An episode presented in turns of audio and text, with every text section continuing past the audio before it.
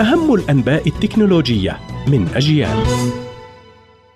إليكم نشرة التكنولوجيا من أجيال. أهلا بكم.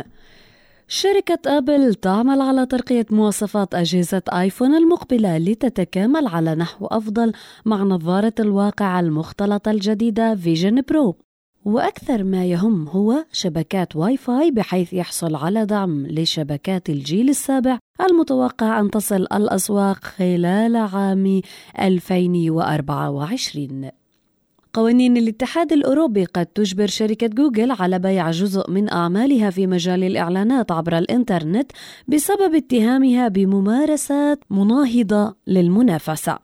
وتتهم الشركة بتفضيل خدمات إعلانية وتضيق الخناق على المنافسين وقد تواجه غرامة مالية تقدر بعشرة بالمئة من إجمالي مبيعاتها السنوية. علما أن عائدات الإعلانات عبر منصاتها العام الماضي بلغت 224 مليار دولار.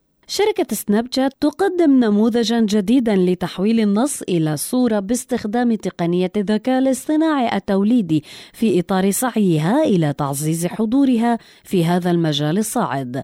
وقالت الشركة إن نموذج SnapFusion يختصر وقت إدخال النص إلى إنشاء الصورة في الهاتف المحمول إلى أقل من ثانيتين مشيرة إلى أن النموذج الجديد لديه القدرة على زيادة تجارب الذكاء الاصطناعي عالية الجودة على الهاتف المحمول في المستقبل.